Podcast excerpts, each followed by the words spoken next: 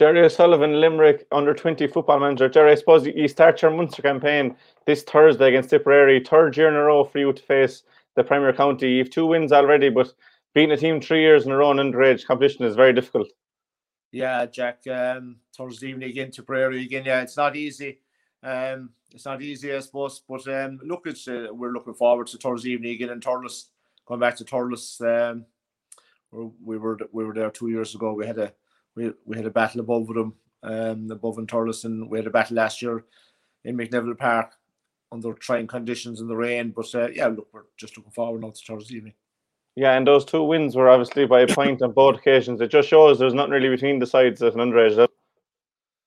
No, not at that level. Um, I suppose on the twenty level there wouldn't be anything between any anything between we'll say the four the four counties and um, the four counties of Munster, Clare, Waterford, Tipperary, and ourselves. Um, we've all put in. Um, I'm sure we've all put in the same amount of work. Like um, so, so at that level, like you know, a bounce of a ball or you know, either way, like you can go anyway. So look, we were just fortunate that the last couple of years that we we got out on the right side of it, and um, hopefully, hopefully we get out the right side of it again on on Thursday evening.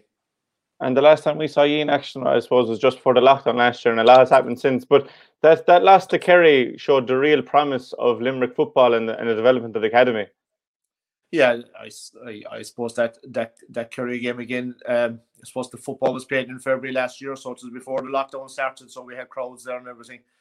Um, so we didn't experience playing playing games without the crowds. Um, but uh, conditions on those on those two nights for the Tipperary and the Kerry game were were fairly tough in Mick Neville Park. Um, but it, it does it definitely shows that the that that that you have a um, you have groups of players, I suppose, coming forward from the from the academies, like they can step it up to to under twenty level, and that can only benefit them with football. Yeah, and you're talking about conditions there. The lads must be very excited. I know the weather isn't great at the moment, but the lads must be very excited to play summer football with their county after for the lads that have played last year, obviously in uh, more wintry like conditions. Yeah, it's it's it's chalk and cheese really. Um, you're going out, you're playing in the dark, wind and rain, as opposed to hopefully go up in Thurles in the sun shining.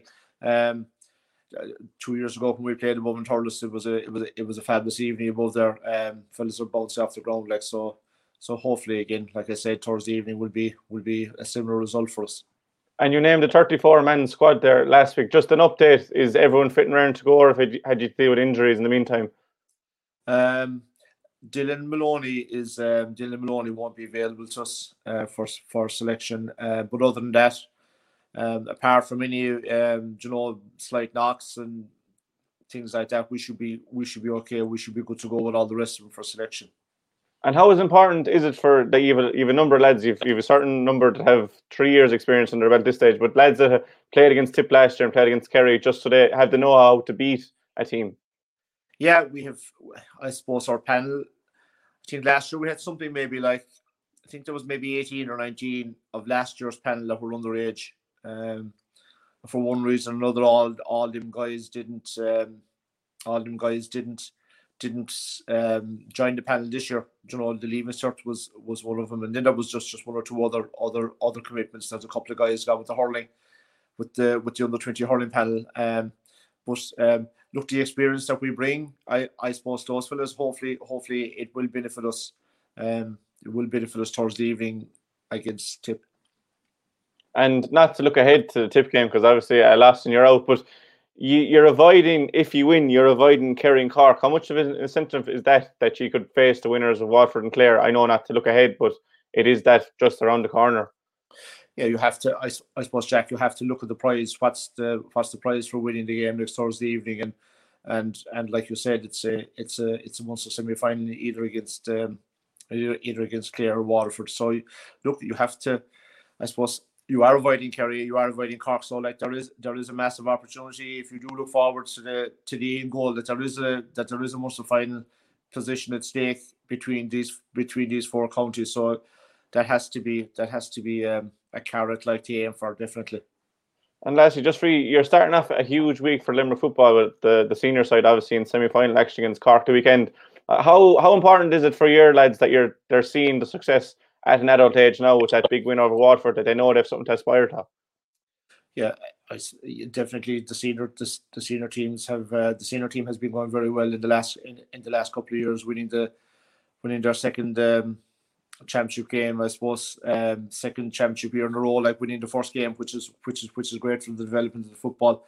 And our lads, our lads see that, I suppose, and it, and, and it does feed back down. Um, last year, um, last year when we were playing the lads, the lads were going well in the league. The Limerick had won a couple of games in the league, I think, when we played our first game, and and you know there's a there's a there's a buzz around the place. So, so look, it does. I suppose a lot of our fellas want to want to make that senior senior panel want to make that step up. Um, so look, they've they've put a lot of hard work in since um, since January, waiting, wanting to know when we were going to get back and and um, and things like that. So when we got back, like, you know, they they've put in a lot of hard work uh, in the last six or seven weeks when we, when we were able to get out in the field.